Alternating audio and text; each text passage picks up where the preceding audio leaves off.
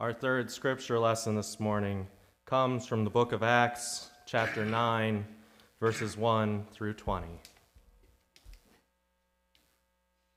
Meanwhile, Saul, still breathing threats and murder against the disciples of the Lord, went to the high priest and asked him for letters to the synagogues at Damascus, so that if he found any who belonged to the way, men or women, he might bring them bound to Jerusalem. Now, as he was going along and approaching Damascus, suddenly a light from heaven flashed around him. He fell to the ground and heard a voice saying to him, Saul, Saul, why do you persecute me? He asked, Who are you, Lord?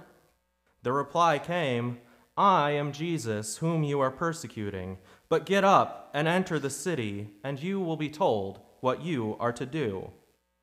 The men who were traveling with him stood speechless because they heard the voice, but saw no one. Saul got up from the ground, and though his eyes were open, he could see nothing. So they led him by the hand and brought him into Damascus. For three days he was without sight, and neither ate nor drank. Now there was a disciple in Damascus named Ananias. The Lord said to him in a vision, Ananias. He answered, Here I am, Lord.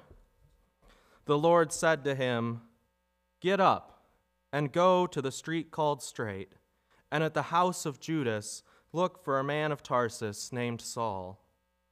At this moment he is praying, and he has seen in a vision a man named Ananias come in and lay his hands on him so that he might regain his sight.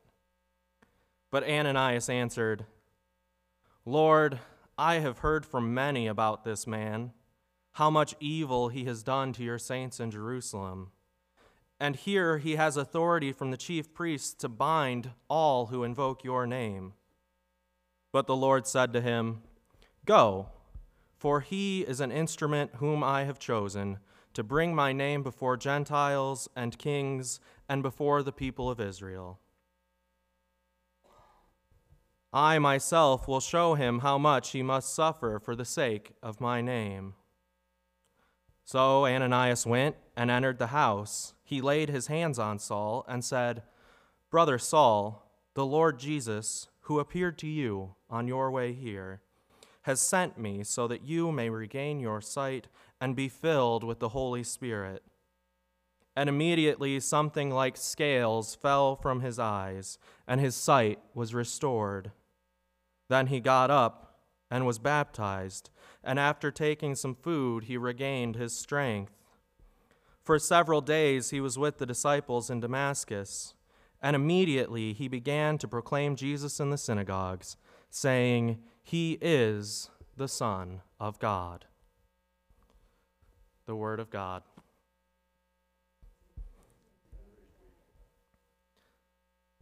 Author of life, we thank you for your words, and we ask that your Spirit would be with us this morning as we reflect on them, so that we might be transformed in heart, mind, and soul.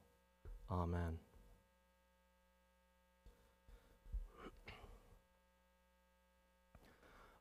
Arguably, no one other than Christ has had a more lasting impact on the church than Paul. And yet, we are reminded in today's scripture lesson that Paul was not always a part of the Jesus following movement. In fact, the story of Paul's revelation begins when he's still an enemy of the movement. Breathing threats and murder, Paul sets out for Damascus to round up any who might be following the way of Christ and it's on his way to Damascus that something miraculous happens. Paul is surrounded by a flash of light and he hears the voice of Jesus, the Christ. As if in a flash of lightning, Paul's life is forever changed by a personal encounter with our Lord. The thing that I noticed reading through the story this time is the parallel between Jesus' death and Paul's transformation.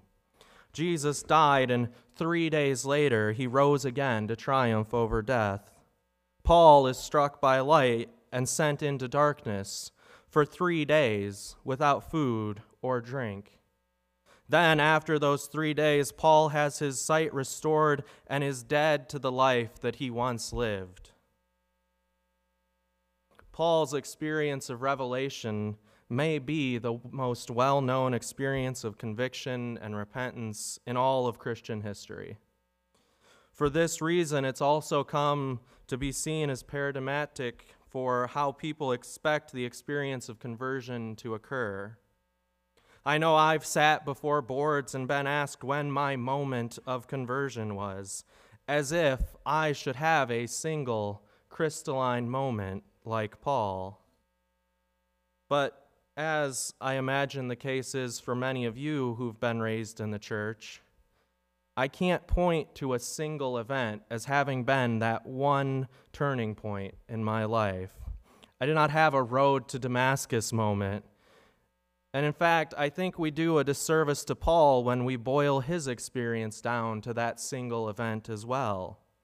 So often, the story of Paul's experience is told in a way that leaves him blind on the Damascus road. But when we read the story in its entirety, we see that his experience of repentance is only completed in community. It's only when the disciple Ananias is sent by the Lord to find Paul that his story is able to find a resolution.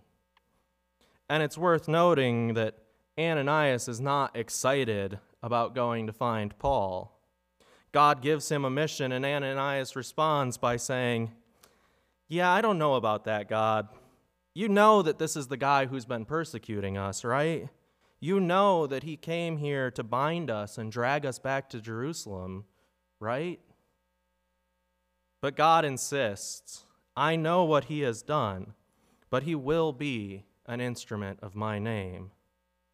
And so Ananias goes out to find this man who's tortured and killed members of the Jesus movement. And when Ananias finds him, he's like a helpless baby, unable to comprehend the world around him, reliant on others to help him get where he's going, and unable to sustain himself. Then, by the power of the Holy Spirit, Ananias removes the scales from Paul's eyes and restores him to a new life. The rest, as they say, is history. Paul would grow in confidence and authority in the Jesus movement to the point that his opinion would be valued by the apostles during the Council of Jerusalem. He would become the messenger to the nations, helping to spread the gospel around the Mediterranean. He would become such an influential church planter that his letters of guidance formed the basis for the earliest Christian canon. And none of that would have happened had there not been someone to assist him in being born to a new life in Christ. Anselm of Canterbury speaks of Paul as a mother to the church, but Ananias is the midwife who ensured Paul's new birth was successful. Ananias, who welcomed Paul into new life, gets pushed to the sidelines of history after dealing with the messiness of the church's birth. So here's the thing that I'm driving at Paul would not have been who he was without someone to raise and nurture him in the faith. And it's also worth stressing that Ananias was not excited to help Paul. He knew Paul's reputation, he knew what Paul stood for, and he wanted nothing to do with it. But sometimes it's exactly the people with whom we disagree the most that also help us to grow the most. And as I reflected on the relationship of Paul and Ananias, I was reminded of a few of the relationships that I've experienced in my growth as a Christian. I thought first of my childhood pastor who taught me to ask questions of my faith. And in a community where faith and science were viewed as antagonistic toward one another, he helped me to see how they're mutually supportive of one another. Instead of teaching me to have a faith that accepted answers blindly, he taught me to believe in a God that welcomes questions and doubts.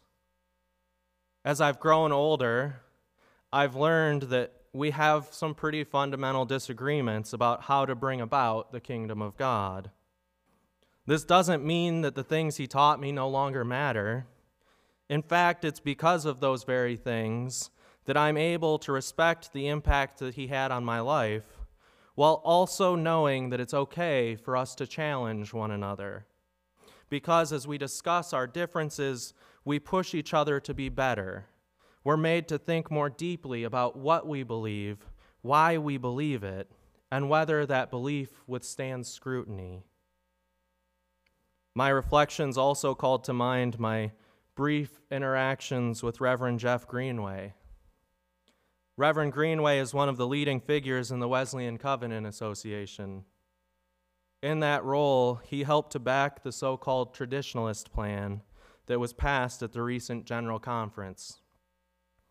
Suffice it to say that we are as far apart on the issues of inclusion and ordination as any two individuals can be. Nonetheless, his church is about a half hour from where I went to seminary and he teaches courses on evangelism for the course of study program that local licensed pastors have to complete.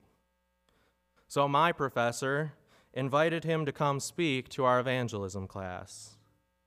And it turns out that on matters of discipleship, there is much that Reverend Greenway and I have in common. In fact, the topic of his discussion with us was much the same as the topic of this sermon this morning that we have a responsibility to grow and mature in our faith once we experience the new birth. And just as I was able to grow from that discussion, my classmates and I were able to grow in pushing Reverend Greenway to explain how his vision for the church connected with the idea of radical hospitality that was central to our learning for the semester.